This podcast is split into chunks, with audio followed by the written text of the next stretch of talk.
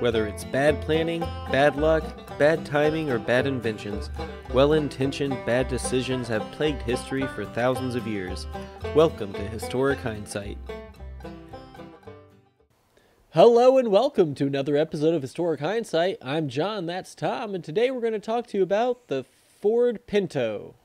That's right, Johnny, the Ford Pinto. This is our first non-Civil War-related thing in a while, and I do need to correct you on my name.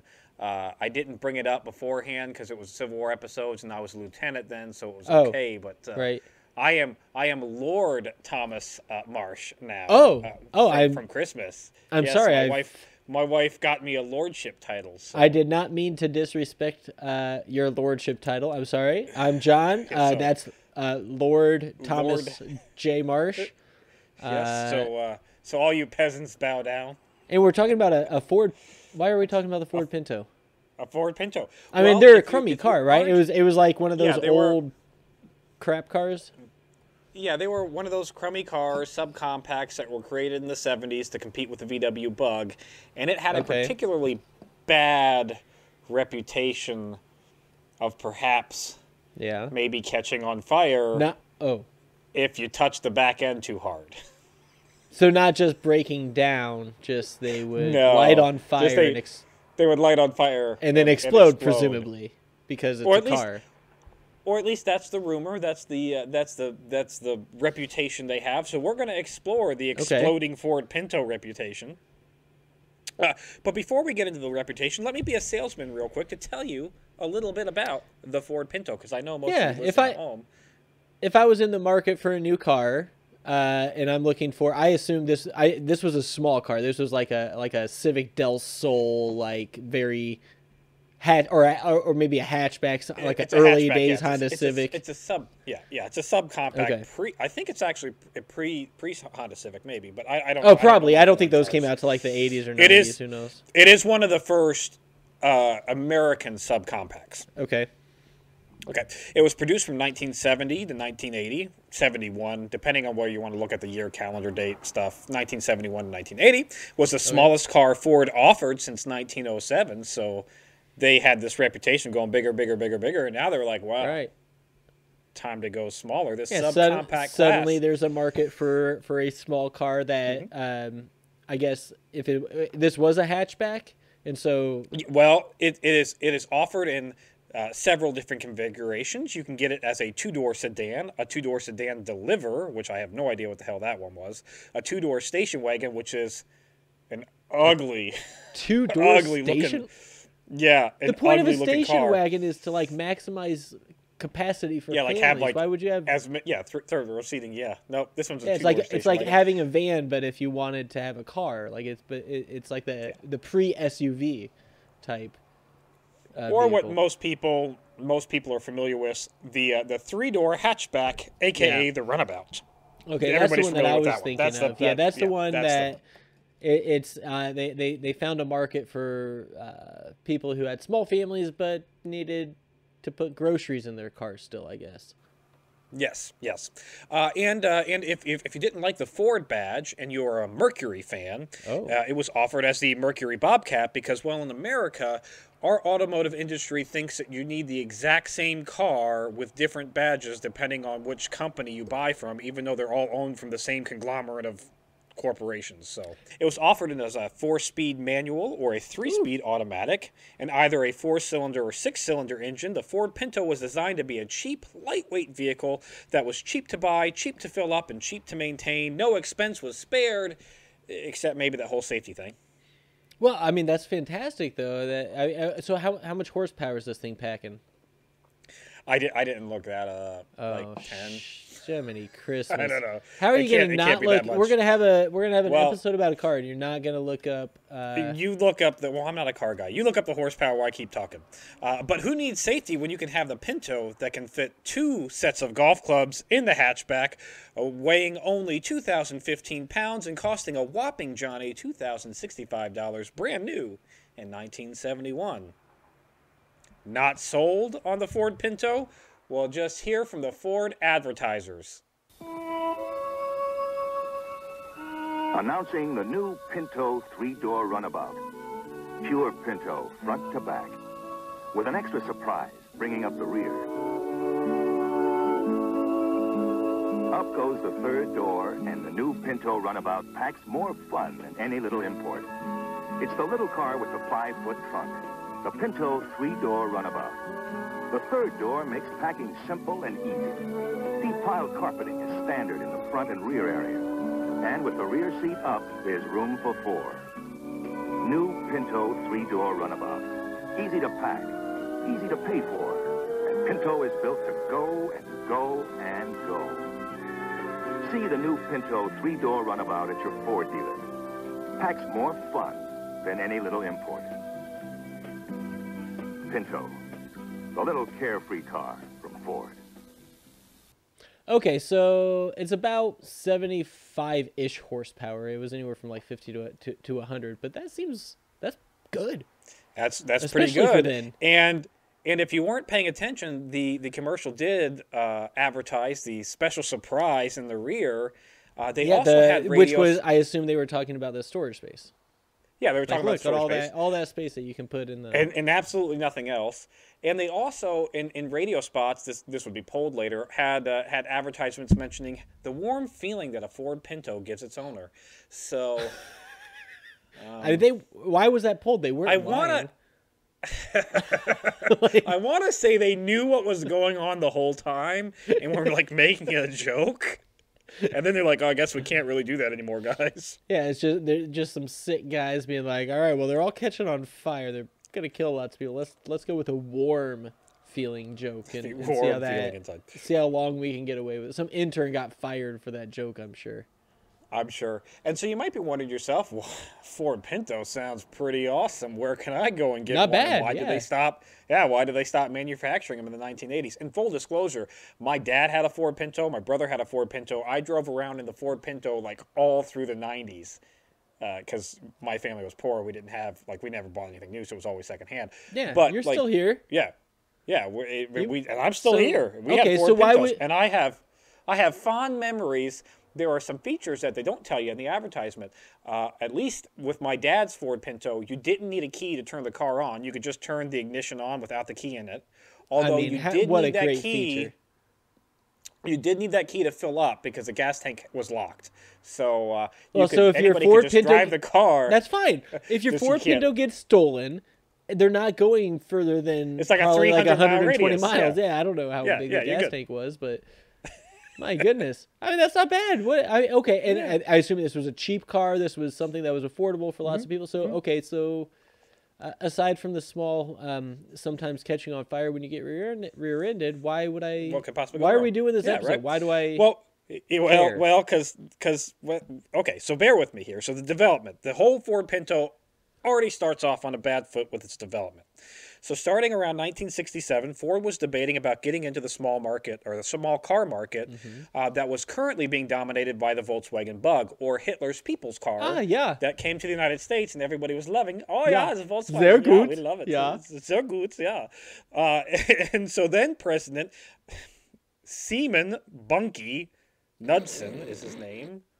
Bunkie is the nickname, so, you know, all right, okay. we'll call him uh, Bunkie. Real quick, this is president of the company, not president of the United States. Yeah, he was a okay, president I of the company of Ford at this time. I didn't think he the wanted... American people would elect somebody by that name, but you, you just, I don't yeah. know all the presidents, so you never know. He uh, he wanted nothing to do with the small car market. He says, why, why? We're making hand over fist with a Mustang, larger right. sedans, and trucks. Why, why do I... Like, there's no profit margin on that. Why would I want that? Yeah. So what's the, basically so, what's what's the what's the value to the company of yeah. producing a car that is super cheap and cost you know makes you next to nothing? Yep. But a young up and comer, Lee Iacocca, uh, I think I'm pronouncing this right. It's L A C O C C A, Iacocca, Iacocca. Anyways, he argued forcibly that. Something. Yeah, maybe Lee Iacocca. I don't know. Yeah, Iacocca. Yeah, Iacocca. He argued forcibly that if Ford didn't compete with the V W Bug, then the Germans and Japanese would take the market. And oh, okay, so who cares? So they would take the market Let that them. they don't want and don't care about. And they would take the market that they already control anyways, so... They're not taking anything. Okay. They're just continuing to control the market that Ford has not bothered getting into. Yeah, and the problem is this market, the subcompact, is very cutthroat. You're talking about dollars and cents meaning everything. A twenty dollar margin could make or break your car. If your car costs two thousand twenty dollars, yeah. it could price you right out of the market, because people who were looking at the small subcompact were young adults getting their first vehicle, yep. uh, young families getting their first vehicle, people who need it as cheap as they can get. Yeah, parents buying their kid a first car, and they're like, I'll buy you a car, but it's going to be like a Ford Pinto. Bottom of the barrel car. Like, it's going to be entry level type stuff. I think the equivalent today would be the Panda.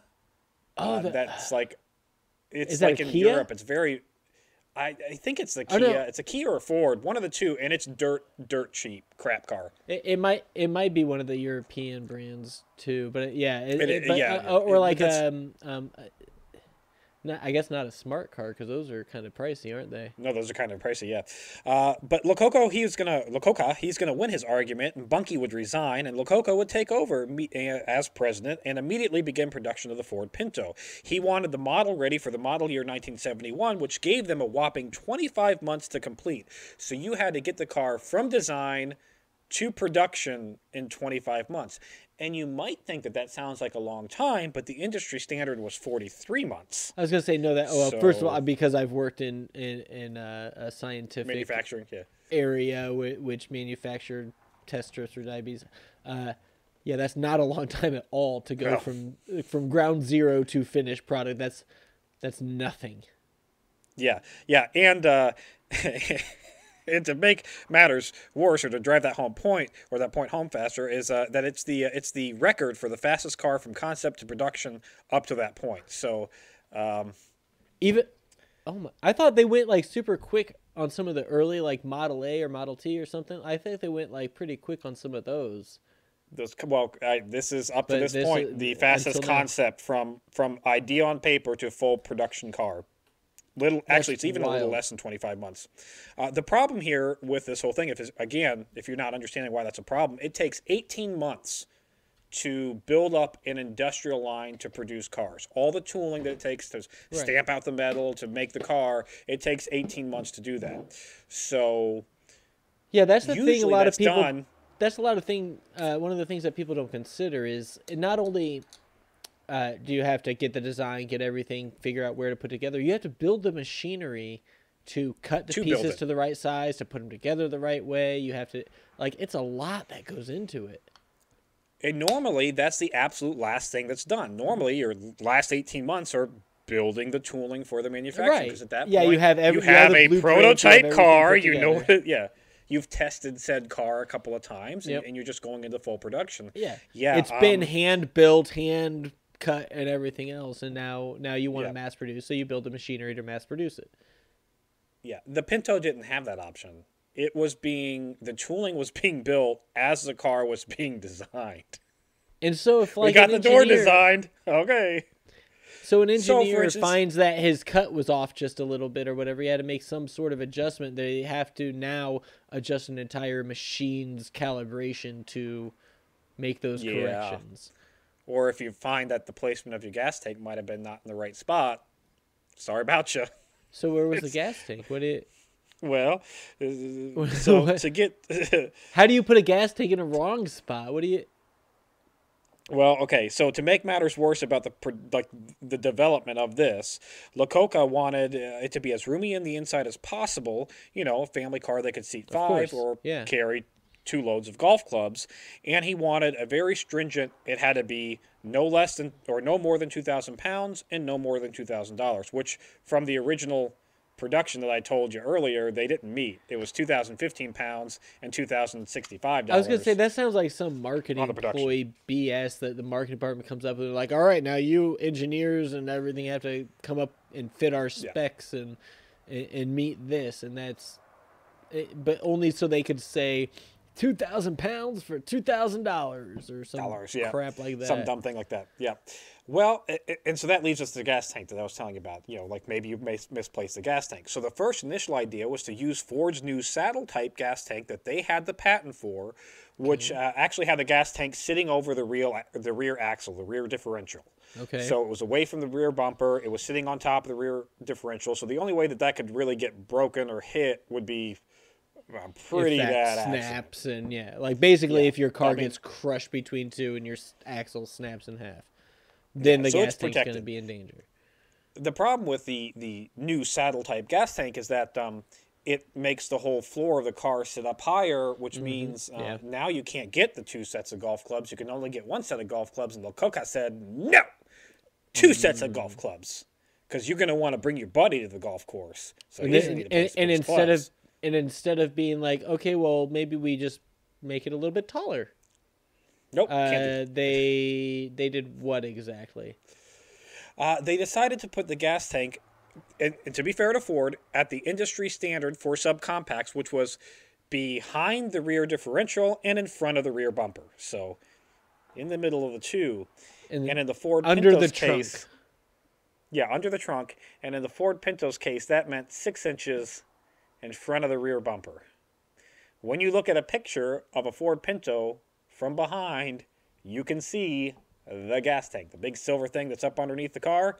Yeah, that's your gas tank. So I had an experience once where I was driving to work, and um, I was in a Honda Civic, and all the traffic was coming to a stop, and so I started coming to a stop, and then the van behind me went off onto the shoulder, and I looked in the rearview mirror to figure out why. All of a sudden, this van was beside me, and a semi-truck was coming, and he came and he smashed into the back of me. I, luckily, I, I everything was fine. He didn't hit my actual metal bumpers. He, like, went over that to the bumper, the plastic bumper, and then the trunk. Uh, completely folded my trunk in half. Um, but if I were driving a Pinto, I'd be dead, right? Like, is that what you're saying? Uh. That would have exploded my gas tank, because the bottom yeah. half of my car was folded in half. Yeah, yeah. So, um, so at the same time the Pinto's in development, there's some industry changes going on. In nineteen sixty-seven, the National Highway Traffic Safety Administration, from now on, I'm just going to say the N H T S A, uh, passed its first standard. Which is much less of a mouthful. Well, it's not, but it's better than the National Highway Traffic Safety Administration. Passed its first standard for automotive fuel system safety, known as Section three oh one. So, the very first safety-wide guidelines in the United States for yep. fuel was yeah. nineteen sixty-seven. That took a while. It took a minute. Uh, wait, when did the, the the first Model T rolled off the lot in like eighteen ninety something or nineteen oh three? Maybe something like nineteen. It was early nineteen hundreds. Yeah. yeah. By the early nineteen hundreds, you had cars. So yeah. We'll say sixty-seven years. Holy to come God. up with some kind of safety standards about fuel systems. To decide that maybe this highly flammable thing that we light on fire to operate this machinery uh, should have some sort of regu safety regulation to Regulations, to yeah. yeah okay. Some crash test safety. And in this first nineteen sixty-seven proposal, it was just talking about front-end collisions. It wasn't talking about rear-end collisions. It was just talking about front-end collisions. So head. Ford was like, yeah, head-on-head. Ford was like, deal. Sure, we'll yeah, sign off on that. We don't We care. can deal with it. Who puts their fuel tank in the front anymore, suckers? What kind of maniac would do that? Which is crazy because, like, you think, okay, we're only worried about the front end. But if a, in a normal car crash, if the front end is getting hit, usually that front end is hitting something. And in your case, it's hitting the rear end, right? Because, well, you know, like, if you're in traffic, the front end's probably going to hit the rear end of something. So maybe be concerned about the rear end, too. Yeah, I mean, this seems a little bit like the whole, um, all those planes that came back in, in one of the wars with all the, the shots in them. And then yes, they're like, yeah, oh, yeah. we need to repair that. And it's like, no, you need to repair the thing, the ones that aren't surviving. Like, the head-on-head yeah. collisions are the worst ones. And so that's the ones they're most concerned about.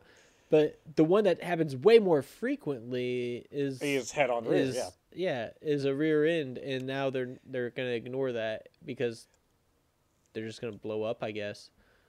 It took a couple of years, but in January nineteen sixty-nine, eighteen months into the Ford Pinto's production, or not production, but design process, the N H T S A considered adding rear end collisions into the standard. They ah, proposed that it needed can't have that. And Ford's like, ooh, well, Ford's home. They're like, hold on a second, let's let's hear what they got to say. And, and the the standard was proposed that it needed to be able to sustain a twenty mile per hour moving barrier impact on the rear. So basically, you have okay, yeah, the, the, the car's not fixed, the barrier's not fixed. They're both moving, so it's not a, a static accident. Right at twenty and, miles per hour. Well, and going back to when I got rear-ended by the the semi truck, I was able to slow down enough to where, as he impacted me, I wasn't stopped and I wasn't slammed on the brake, I was able to get hit and then move forward it's a little a bit impact. and then hit my brakes yeah. again, which makes a gig anybody who studied physics, that's a huge difference in, yeah. in the total impact. And Ford was all on board. They said, yep, we're going to do that. We're good. We're good. Okay. Uh, but in August nineteen seventy, the N H T S A changed their mind and said it now has to be a twenty mile per hour fixed barrier impact. So oh. now you're basically driving that car in reverse at twenty miles an hour and hitting a fixed barrier. Right. And Ford's like, ooh, no get, no give. Yeah, we don't, we don't like that. So we're gonna fight you over the next eight years on this very point. They said that they would voluntarily comply with a moving barrier twenty miles per hour by nineteen seventy-three and get all their vehicles up to that standard by nineteen seventy-three voluntarily, because this isn't this isn't law yet. This is still right. Being okay, but uh, but but by all their vehicles, I would assume that the Pinto would be the one that they're concerned about and not the rest of them. Perhaps, yes, but I mean, they they all have. I mean, the the safety standards of the nineteen seventies nah, vehicle they was weren't there, about non-existent. Yeah, because the whole crash testing and it's, stuff. This was like, yeah, this is. It's this when is they started to develop it. Is that so why? Like, be... it, wait, hold up. It, is the newness of safety standards the reason why crash te like the crash test dummies became a thing, like the late eighties and the nineties? I think I because think, that's I like think when so, they yeah. finally did like figured out a way to actually or try to test, make it safe. Yeah, uh, the safety I, of vehicles. Yeah, I that's think terrifying. I, think, honestly, I thought it was just be, because yeah. they'd been doing that for decades. No, I think that honestly might be when it really picks up in industry standards, like you're talking about the safety of cars. And, Holy and, uh, yeah. crap. Now, you might ask yourself, why was Ford like on board with the twenty mile per hour moving accident, but not the twenty, you know, twenty mile per hour fixed barrier? Like, well, I would assume that this, they like, could pass you one would and have not to the know, other. Like, yeah, like, and that's the clear thing is Ford had to have known that there was a problem with at least one of their vehicles being able to pass that. So they were like, no, we don't want to do it. Yeah. Yeah, it sounds like a harder test to pass. I don't want to take it because I already know we're not going to pass it. Yeah. So uh, so that this short, pesky design table comes back to bite them in the butt because, again, the placement of the fuel tank. Um, now, Ford denies ever crash testing any Pinto prior to its production. Wait. They deny it. They in, in, Wait, in later I, I, trials... Hold on. I'm sorry. When you say... When you say people deny things, they usually deny something that they would be accused of that's bad. They're denying yes. taking any sort of precautions to uh, figure out the safety of a vehicle. Why would they do that? Why would they do they're that? They're trying to claim. They're trying to claim they had no knowledge that there was any kind of potential design flaw in their system. But, so they're saying prior to the prior to the first car being sold, they never, Johnny, they never. crash tested the Ford Pinto. However, uh, insiders would testify otherwise, and there is some clear evidence that comes out in some trials that say, yeah, you definitely did. Now, I, so so they did, and then found bad results, and then tried to hide it. Is yeah. what you're hinting yes. at? So yes, yeah. So a lot of this information I'm about ready to give you, there's a big caveat here. So it's going to come from a nineteen seventies uh, uh, article from Mother Jones entitled okay. Pinto Madness, which has an expose into the Ford Pinto and all of Ford's cover-ups of now, its known problems. I've, I vaguely have heard of Mother Jones. It's just a magazine company, like a kind of a... It's like they do investigative... Like, yeah, it's like an investigative journalism that's like the companies are doing something evil, so they it's that kind of... They, it's not gotcha journalism, but it's like... No, okay, so it's, it's, the, it's like legitimate...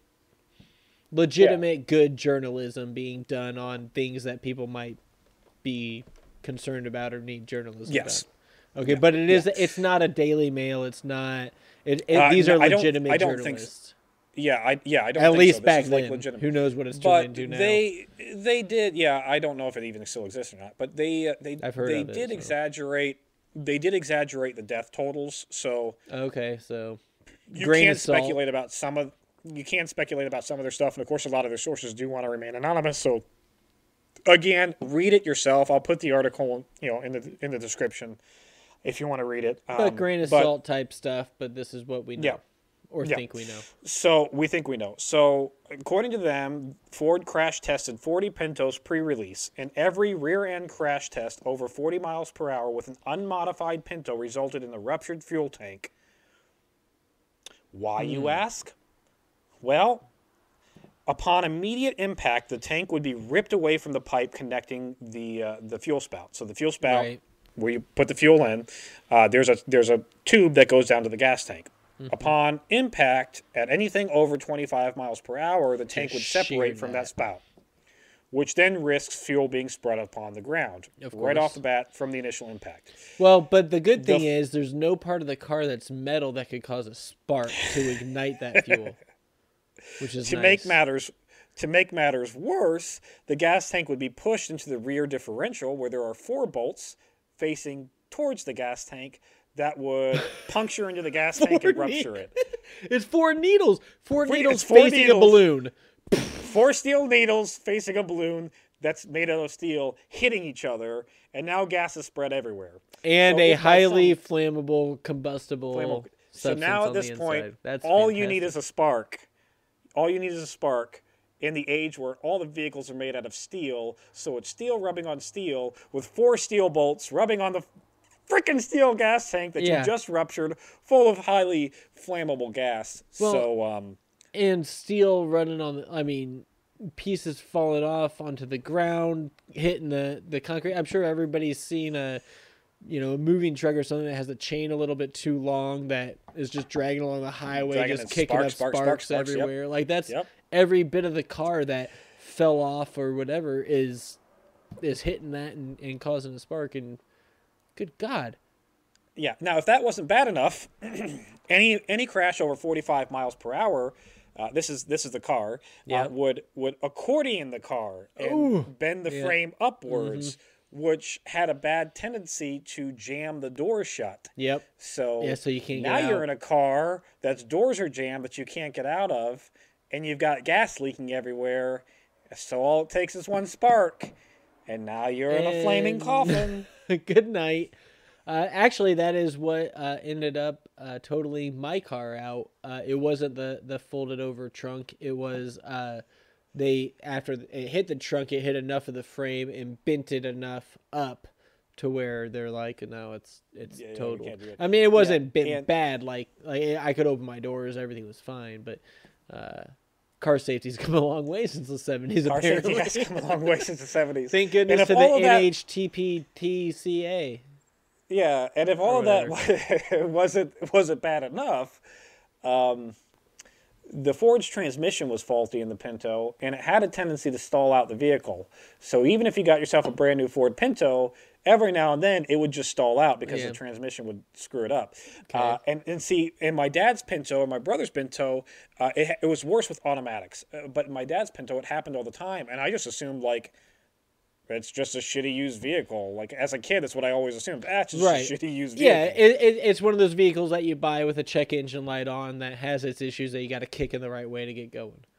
Yeah. Something like that. Uh, little did I know. No, that was just... That's just, that's, uh, just a, that's just a Ford Pinto. That's a design feature that they in included. And and and do you think any of this was brought to Iacocca's attention? The engineers, they said, hell no. Uh, he didn't want to hear about it. He said flat out, he doesn't give a shit about safety. He isn't going to talk about safety. Anything at all that was brought to his attention that would delay the production of the Ford Pinto, he would pull out a cigar, smoke on it a couple times, throw the green book at him, which was the, uh, the manual for like the goals of the project, and say, read that and get back to work. Okay, so...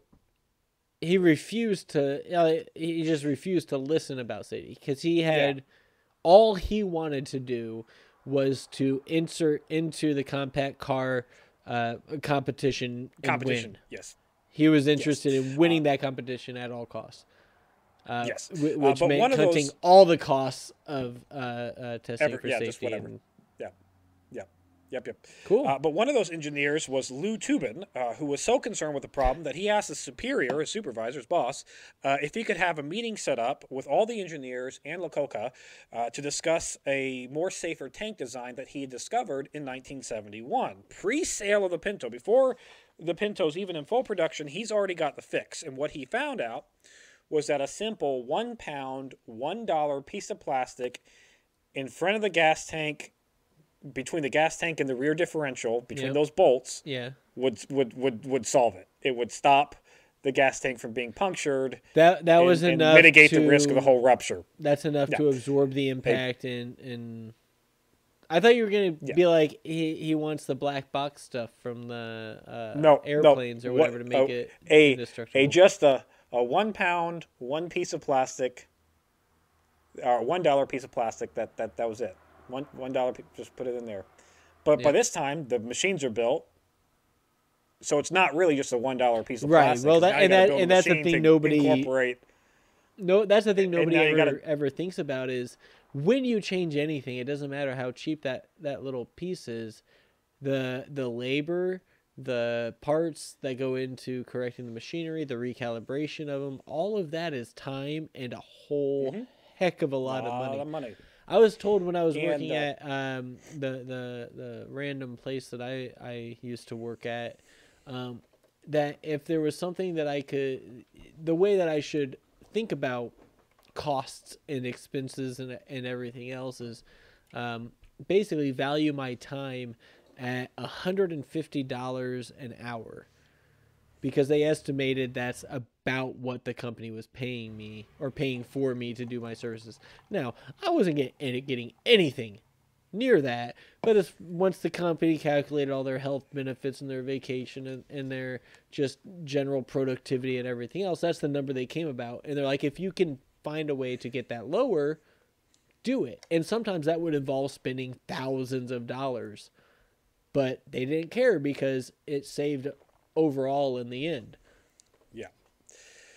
Th this would add to the expense, and they didn't want to do it because already at this point, the Ford Pinto's over that two thousand dollar uh, price tag, and it's already over that two thousand pound weight limit. So yeah, two thousand seventeen, two thousand sixty-four or whatever doesn't sound nearly as good. No, it doesn't sound nearly as good. So Iacocca, well,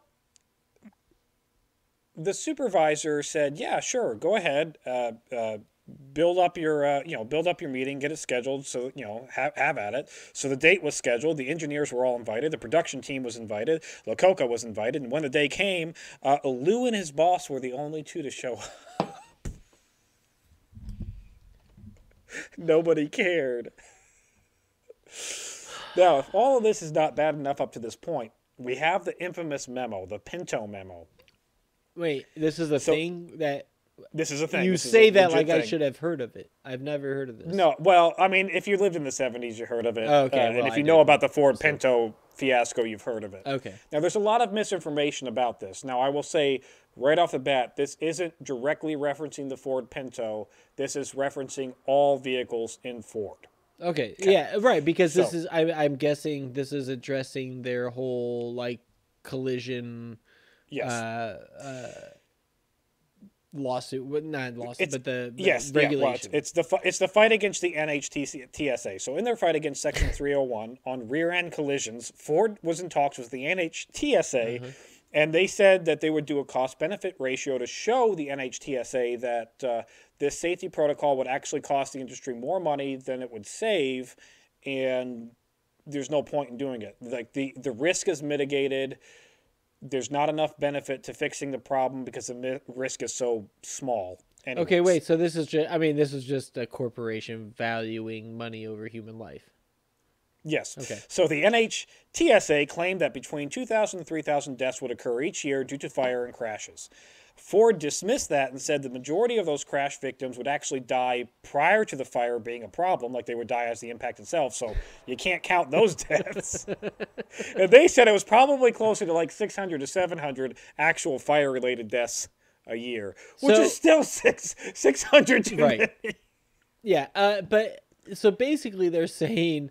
Uh, the fire is just making sure the job is complete in most yes, of yeah. these cases. It's just yeah. just yeah. finishing the job. The job now, is the mostly damning, done, but they're no, going to finish just, it. It's just finish it, yeah. The, now, the damning part of this memo is Table three, which, again, I'm going to put a link up to this, and there will be a picture if you're, if you're watching it on YouTube of it. It says that uh, there would be one hundred eighty burn deaths, one hundred eighty serious burns, and two thousand burned cars is their prediction for what would likely happen in a year. In a year? Placed, in a year. Uh, they placed, Johnny, they placed, hold on, this is going to get, this is where you're going to get mad. They placed human life, they valued it at two hundred thousand dollars, which is one point two million dollars today, which, to be fair, I think is more than what corporations value human life. Uh, my wife's but, life insurance is less than that. Not one point two million. Yeah, so they placed human life at two hundred thousand. They placed injury at sixty-seven thousand, or four hundred fourteen thousand today, and they placed an estimated seven hundred dollars per vehicle in cost. So total, okay, real quick, uh, the injury that they're talking about here, uh, is being just to be clear, horribly burned. This is yeah. burn victim skin transplant. Like, this is yeah. not an this is not a dislocated shoulder or broken arm or yeah, some broken I, ribs. You don't. It's not a. It's not. You don't really recover from it. It's just no. They they fix your skin so it doesn't hurt all the time, but you're mangled yeah. and, and.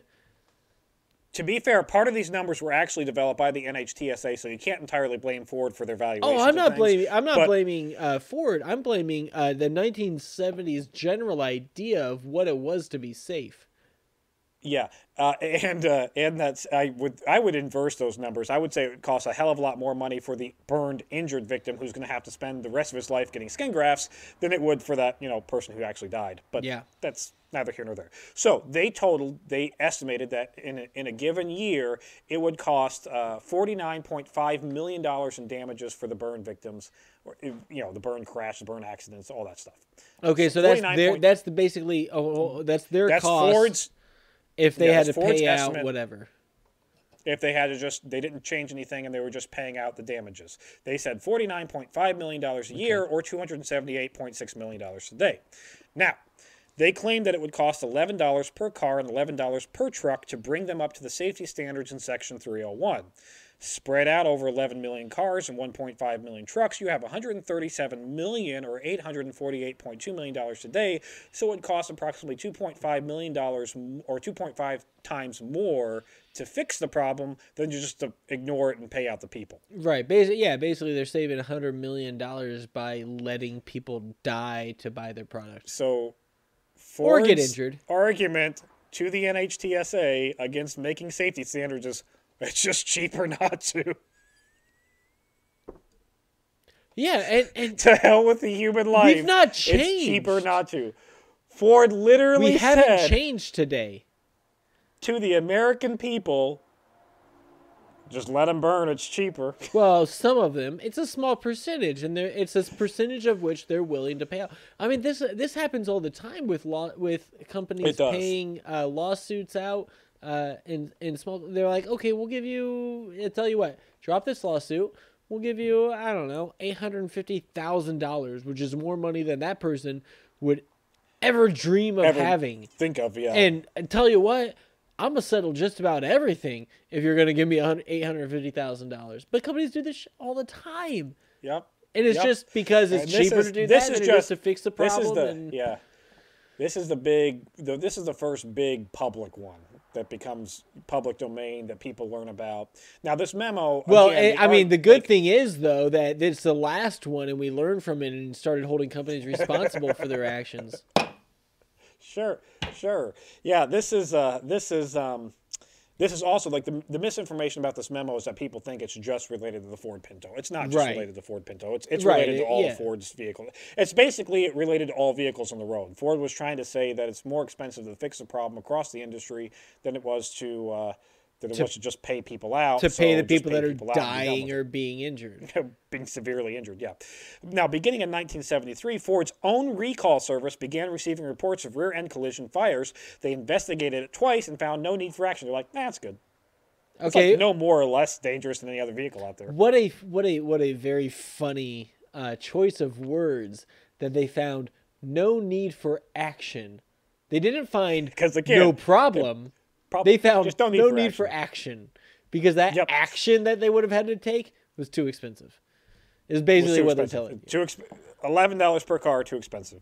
Tommy, in I'm getting, I'm, Tommy, this is gonna get bad. I'm, I'm feeling. I know. It. I know. It's bubbling. The N H, uh, the nineteen seventy-four, the N H T S A would also investigate and find Ford Pinto was no more or less dangerous than any other subcompact on the road. So no need for a recall because it's no more or less dangerous than the Volkswagen Bug. Okay, is or that... The, or the Datsun. Accurate? Or the Gremlin. W were all of these tiny cars as dangerous? We will get there at the end, and I'll let you decide okay. for yourself at the very end. So, so, so bear with me. Uh, well, this memo is going to leak, and the Pinto Madness article is going to be published, and it would spur public outcry. And they claim for that Ford. The big issue here in this in this Pinto Madness is that they claim yeah. Ford knew about the problem prior to the car even being sold. And they're like, which, uh, "No, we didn't. We didn't listen to any of the people that brought this to our attention." So the day after this article, so the so the day after the article is published, there you know, and the day after there's a public press conference over the article on August eleventh, nineteen seventy-seven, the N H S T A or the N H T S A initiates another investigation, and this time, this time, they do some crash tests. Uh oh! And I'm gonna go ahead and play. I'm gonna play one of their crash tests.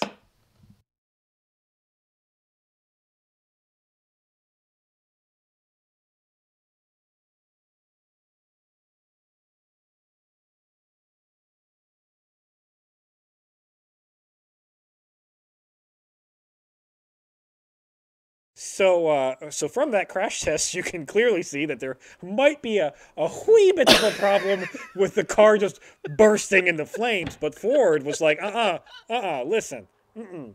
That That's test was fun. unfair. No, no, no, no. no they, they, they claim the test was unfair. Now, you got to bear with me. This is where you're going to get really mad. They claim it was unfair because instead of a regular barrier crash test, they used a, rear, a real car that's called a bullet car that has a pointed front end. So, not fair. Then, mm. to make it even more not fair, they filled that front, you know, the, the front end of that car with weight uh, that they claimed was specifically designed to have the car slide up underneath the Pinto to hit the gas tank. Oh. Although what it was really doing right. was simulating, you know, the weight of a fucking engine yeah. in the car. Yeah. Now, yeah, it turns out to make engine, all that, engines are heavy. It turns yeah, out to make. Uh, To make all of that even worse, Ford claimed that the headlights were turned on, thus encouraging the induction of a spark, and that and that the gas tank was filled full of gas and not at the industry standard half gas, half non-flammable liquid, because yeah, that's real life where you're driving around with a half a gas tank full of water.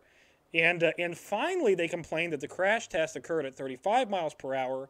Not the twenty-five miles per hour that was the industry standard. Okay. And they said that most cars, most subcompact cars would fail at that thirty-five mile per hour test. Okay, so real quick, just just a, a brief recap here. We have uh, them saying basically no one's going to drive at night because yep. the headlights can't be on in this in this crash test. They're saying uh, that if a car has an engine in the front, basically, if you're not being uh, rear-ended by a you know rear-engine Porsche or Ferrari or whatever. Yeah, you're only uh, being rear-ended by rear-end engine cars. Yeah. Yep. Yeah, okay, so that's fine. You're you're good there as long as you're driving in the daylight and are being rear-ended by, by sports cars. Um, and then the, the what was the, that that last little? The, it had a pointed a the, pointed, the pointed hood. Which, okay. Uh, by the way, in nineteen seventy, find me a sedan that doesn't have some kind of point to the hood of the car. Oh yeah, like every every car from the seventies, as far as I know, at least watching the Jetsons, because that's my only knowledge of the seventies, is they had uh, two big spikes on the sides and then one big spike in the middle, and that was yeah. a, that was what all of the cars looked like. Um, mm-hmm. But okay, uh, how are how how are, how are they going to be mad about them they're setting up that real the... life scenarios and crash exactly? Against that's it. What I was going to say. They're, they're complaining that the N H S T A or T S A, whatever the hell it is, it, it did a real-life crash test on the car. Yeah. Not just and having it, the car get hit by a barrier, did a real-life crash test of the car, and they're like, well, uh-uh, that, how dare you test a real-life scenario? Yeah, guys, we did just enough in the lab scenarios to pass this test. How dare you bring us a real life scenario that we now have to pass? That's insane. Like, wh in what situation are people going to run across uh, cars driving at night rear-ending them? And their final argument is like, well, all the other cars are going to fail too, so come on, it's not fair. So they're wanting so a the curve set for the safety of people? The N H T S A also found that twenty-seven deaths were directly related to the rear impact fire of Ford Pintos between nineteen seventy-one and nineteen seventy-seven. How many? So not sorry, a lot of deaths. Many? twenty-seven. So not a okay. lot, but still, you know. So it's only twenty-seven people that got trapped in their car and burnt alive on and account of death, their yes. laziness and unwillingness to adhere to safety standards. Yes. All right, uh, so Ford that's a number we're willing to accept, I think, as Americans. I think we're good with that, yep. generally. Yep, so the N H T S A would tell Ford, hey, um, yeah, you guys failed. You got to fix this. Ford did voluntarily recall uh, all the Ford Pintos on June ninth, nineteen seventy-eight, days before the N H T S A uh, finding was made public. So they're trying to save face at this point. They're like, yeah, they're like, we'll take them all back and fix them if you if you want. Which, of course, you know, in most, like, how many people actually in automotive, like, recalls are like, yeah, okay, take the car. I guarantee okay. you the Ford Pintos that my brother and dad were driving were not fixed. Well, here's a th here's a thing about that. Um, today, with email and with all the tracking and, and, and the keeping track of everything they do, uh, it's hard to find out about a recall. Like you, well, Johnny, you find it on Facebook, or you get, maybe you're lucky and you actually like registered your car on, uh, you know, Honda or Ford or whatever dot com, and, and they're going to email you about any, any, any recalls they have. But for the most part, they just kind of put one out. And unless you happen to check the news and see it, you're out Hopefully. of luck. Yeah. Well, so this would lead to lawsuits. Ford would be sued one hundred seventeen times over the Ford Pinto, but two cases stick out. And I'm going to go over those two cases okay. real quick, real briefly. So the first one is Grimshaw versus Ford Motor Company, and this is a very definitive one that most people reference when they're talking about this whole shindig. Okay. So this was decided in nineteen seventy-eight, uh, I, I believe right around the time that like Ford was like, yeah, we fucked up. So, okay, so nineteen seventy-eight, you said the, the Pinto was uh, until seventy-nine or eighty. So this is, was this the nail in the coffin? Uh, it's, it's, it, it doesn't help. And it revolves around a fatally severe burning, um, a fatally severe uh, burning and a fatality. So we've got two, uh, we got a burned person who almost died and a person died. You know what so the problem for Ford Gray, is there? The, their their biggest problem there? The survivor. Yeah. Yep. So Lily Gray, uh, she was driving her nineteen seventy-two Ford Pinto in the center lane of a California highway with her thirteen-year-old passenger, Richard Grimshaw, when the transmission took a shit. And the Pinto stalled, resulting in her being rear-ended by a vehicle behind her, going between thirty and fifty miles per hour at the impact. It's kind of estimated. The, because, the, the speed limit was fifty. It was then, braking when it hit. Right. Uh, and, yeah. so, and so, okay, so this is, she's just driving down the hallway, uh, down the highway, and her and car, the car stops. Stops. Yep. And she gets rear-ended because it stalled. Uh, the uh, the doors jam, the car catches on fire, and Lily Gray dies on the scene, while Richard is uh, severely burned and would spend the rest of his life getting skin grafts uh, because he's severely burned. Oh, and, and also... Specifically, I think it was his ear. Like, he had to keep getting his ear rebuilt. Yeah. Also, um, that small little detail of uh, his mother burning to death beside him, trapped in this car. Yep. Um, yep. I'm guessing that probably didn't stay with him too long mentally. Uh, he probably got over it pretty quickly, but uh, you know, for some people yeah. that might stick with him. Now, this is all uh, in conjunction with the uh, the the Pinto Madness. Uh, Mother Jones article came oh, out right, specifically uh-huh, okay. right before this. They intentionally did it to spur public outrage against. I, you know, okay. Ford. All right. Yeah. Spur They're public outrage or um, uh, find an opportunity to get the public to care is another way. Well, yeah, uh, that's to exactly. Look at it. Yeah. Um, that's exactly what it is. The jury found Ford at fault and set a record verdict of one hundred twenty-seven point eight million dollars uh, fine, or seven hundred ninety-one point two today, in total damages. one hundred twenty-five million dollars were punitive, and two point eight four one million dollars went to Richard Grimshaw, and six hundred sixty-five thousand dollars went to the family of Lily Gray. Now, if you're not from America, we have a cap on what you can personally collect from a lawsuit. That doesn't re re reflect... punitive damages from America. So didn't know essentially, that. Uh, so essentially, what you have is like if you get injured, there is a cap on what you can sue, and I think in most states it's around three million dollars. Okay, you can still get so anything over that is punitive, and goes to the state because, you know, taxes. So punitive damages are just is just money going to uh, uh, to underpay teachers. Sure. Is it basically? Yeah, I'm sure. I'm sure that's where it goes, Johnny. The judge. Uh, this is where you're going to get really mad, Johnny. Uh, oh, the judge it. is going to reduce. He's going to reduce the punitive damages to three point five million dollars because, after all, and I quote, that was still larger than any other punitive damage award in the state by a factor of about five. So he takes the record one hundred twenty-five million dollars punitive and just lets Ford off the hook so for everything. Good enough because it's bigger than ever. Yes. Now, the second case, Johnny, is Indiana versus the Ford Motor Company. Indiana! Home state, let's go! Home state! Uh, this case is centered around an accident that occurred on August tenth, nineteen seventy-eight, where three teenage girls are driving their Ford Pinto that Daddy bought them, and they're they're in a... Okay, hold on. Wait, all right. Oh, you said that a little bit, like Daddy bought them. Like they bought him, they bought them a B M W or Mercedes. Daddy bought him a Pinto. All right, I'm sorry. Daddy bought him a Pinto, so Daddy, Daddy must not have loved him enough. Yeah. So this is really Daddy hated Daddy's these fault. Little girls and wanted to give them something crappy to learn how to drive on. So he provided them with a Pinto. Yeah.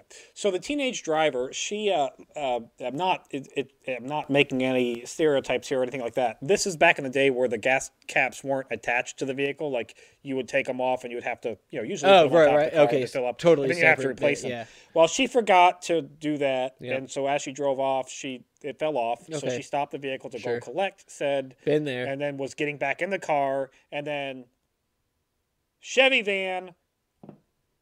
Boom. On the side and of the, I, I assume she pulled over on the side yeah. of the road and then got. I would assume, but they, yeah, I would assume, but they got rear-ended by a Chevy van, and all three of them died. Oh, jeez! How to make what? How fast was this? How fast was the van going? Yeah. Do we know?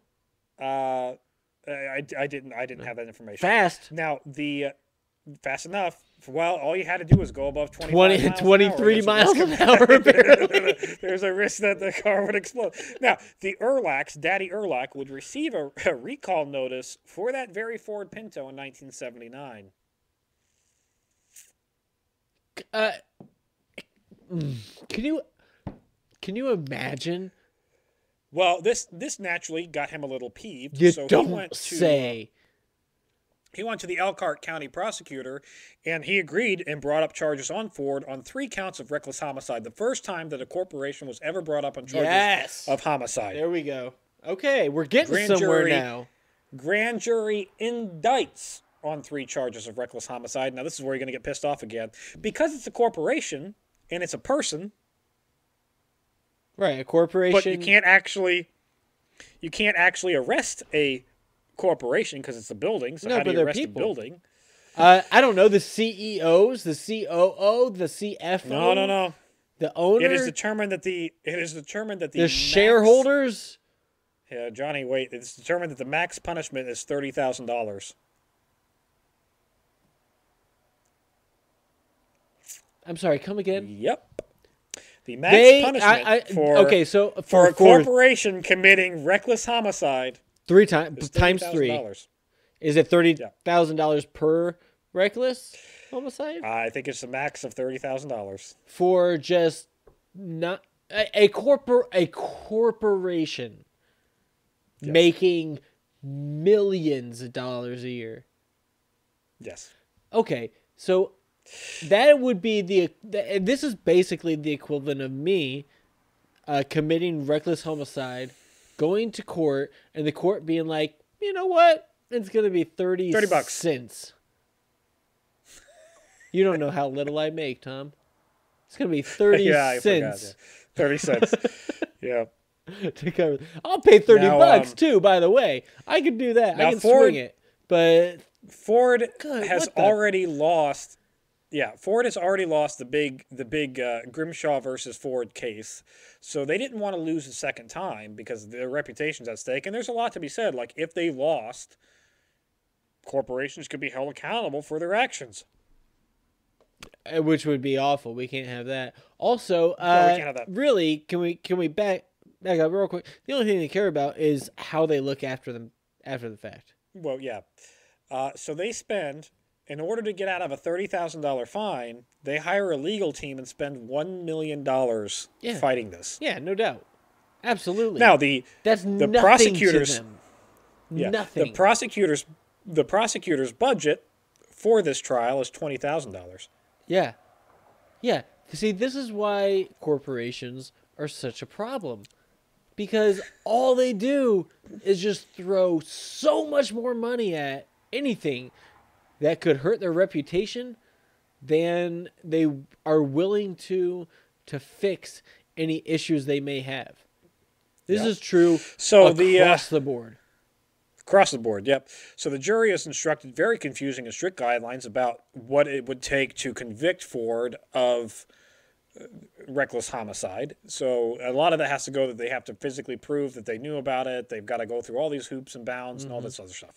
So after months and months of trials, days of deliberation, the jury comes back and says, we're hung. Like, we're like, we can't, we can't make this. The judge says, not in Elkhart, Indiana, not in my home county. You're not going to do that. You're going to go back and come up with a decision, not on a case that's this, mm-hmm. that's this important. Come back with a decision. Jury comes back and says, hey, look, can you, you would you take a simple majority? Is that good enough? No. It's got to be a you know, it's got to be unanimous. And now, so long story now did, short, did, did this did this jury, did they have um access to Ford's like emails, records, or anything? Like probably the, the not, memo, right? Like I, yeah, uh well, the memo I believe was in the uh was in the uh, trial. Right, the middle, but, but, um, but I'm talking about, like, if they're going to try to prove that people knew about things and, and everything else. Oh, you know you know, they, Ford's team got most of that shit thrown out. Right, no. I, that's what I'm saying. So like, the problem, they're not able to go into the investigation like the F B I would in, in yeah. find. The problem is the judge confined, like, a very specific, like, it had to meet this exact parameter, and people were having problems with the language, so long story sure, short, Ford course. wins. So the so the uh, So they don't... So the only fees they pay are to their lawyers. They pay the one million dollar fee to the lawyer. So all these sad saps who died or had family members died, nothing. Well, no, no, no, no, no, no, no. They pay out a crap ton of settlements. They settle a lot of stuff. They were sued one hundred seventy okay. times. They, they one hundred seventeen times. They, they they pay out a lot of those. They did have to pay the three point five million dollars in punitive damages, and then of course the uh, the two point eight four million dollars to Richard Grimshaw and the six hundred sixty-five thousand dollars to the family of Lily yeah. Gray. They did have to pay that, so they did lose money, but it's it's pennies in a bucket that they don't care well, about. Well, no, Tom. I mean, everybody knows that this absolutely ruined Ford as a company. That's why you don't see Fords anymore. Yeah, they don't. Yeah, they don't exist anymore. Yeah, right. So, um, so obviously Ford got rid of the Pinto because you can't ever repair the reputation of the Ford Pinto after this. Even if you fix the problem, people are going to be like, "It's a death trap. Don't so, get in it." So they rebranded it, like rebadged the Focus, or well, the Escort, I think, probably. Wasn't the Escort so, like a uh, mid-range though? Wasn't that like the no? Escort? It was a hatchback. It was a, no, it was a, it was a hatchback. Oh, Escort no, was the, the Civic. Escort was a hatchback. Well, I've yeah, they had Honda, you had the hatchback, so I... or you well you had the you had the hatchback, or you had the uh, or you had the uh, the the the the wagon, the um, station wagon. Okay. Uh, I had a buddy in high school. He drove the station wagon, and me and another buddy drove the uh, hatchbacks. We we there were three of us that were all cruising around in our Ford Escorts. Yeah, see, I uh, I was a Honda guy, so I, I did the Civic, and the, and then my dad had well, like you an Accord. You or remember my. Uh, You remember oh, my yeah. teal Escort, yeah. don't you? Yeah, yeah, oh yeah. It was beautiful. Yeah, it was fantastic. It. I loved that little guy. He, yeah. was, he, was, he was glorious, yeah. Uh, now, um, they have done studies since this that have looked at crash tests over the entire period of time. Uh, the Ford Pinto was one point nine percent of all cars on the road, which is actually kind of a lot in America. At one point in time, one point nine percent of all cars on the road were Ford Pinto. So that's, you know. I mean, you say that, but like... I It doesn't seem that high to me, because well, I guess it depends. How many types of cars were there? How many? Uh, because if you have three hundred different types of make, model. Not much. No, whatever. I'm sure there's, there's weight. Much, yeah, you gotta. Back then, I'm sure it well, was less, and so that that might well, be significant. But right now, so, I would say one percent of cars would be on the low side. But I know nothing, so who knows? Uh, yeah. Well, in any case, um, it they found out that in recent studies that it was on par with safety standards of the uh, of the Gremlin, which isn't saying much, the Chevy Vega, which is also not saying much, the Datsun five ten. Which is also not. These are all much. cars that failed because of how dangerous that were they were, right? Garbage. And the like, Volkswagen Bug that has its reputation for being a serial killer's car of choice. It's a death so, trap. You know, yay! The numbers showed that in fire-related crashes, the Ford Pinto performed average to slightly below average. On other accidents, the Ford Pinto rated average to even slightly above average. And so all Ford, right. even up to this day, would say it was all a witch hunt. There was never a problem with the car. It was just people panicking over nothing. But what they forget to tell you is that even studies today found that the Ford Pinto in rear-end collisions, what we claim was the problem, mm-hmm. below average. Yeah, but they were looking at any collision. They were looking at all the total collisions. So they maybe were like, they were slightly at, safer from uh, the front right quarter panel collision because the gas tank was in the back, or any front collisions because the gas tank's yeah. in the back. They may, they were slightly yeah. safer there. Um, yeah, Ford's defense is all the other cars were shit too. So and then it averages out. Yeah, so it's fine. So I'll let you at home decide whether or not Ford Pinto should have this reputation or not. I will tell you that both my dad and my brother's Ford Pinto never caught on fire. How many times did they get rear-ended? Uh, never. Because uh, that's the thing. Pinto, it's not. It's not a. Well, it's not a case of spontaneous combustion, Tommy. It's a case of if I get rear-ended, which I've been rear-ended like seven times. I uh, never died, not once. Uh, I think that's gonna that's gonna be a quote on a shirt there, Johnny. I've been rear-ended seven times, uh, but the uh, my dad's Ford Pinto just blew like the like the it didn't blow up on fire. It just the engine blew out. Uh, now my brother's Ford Pinto, um, we used we kept my dad's Ford Pinto to keep my brother's Ford Pinto running, and it finally died when he hit an owl head on, and it went into the front grill and, and it hit the radiator fan, and that fan just chewed up the shit out of the engine. Mm. So yeah, an well, the owl feathers killed. And beak yeah, an and owl everything. killed my brother's Ford Pinto. So. That's it for this week in Historic Hindsight. Thanks for listening. Be sure to subscribe, rate, and review, and join us next week when we talk about Waco!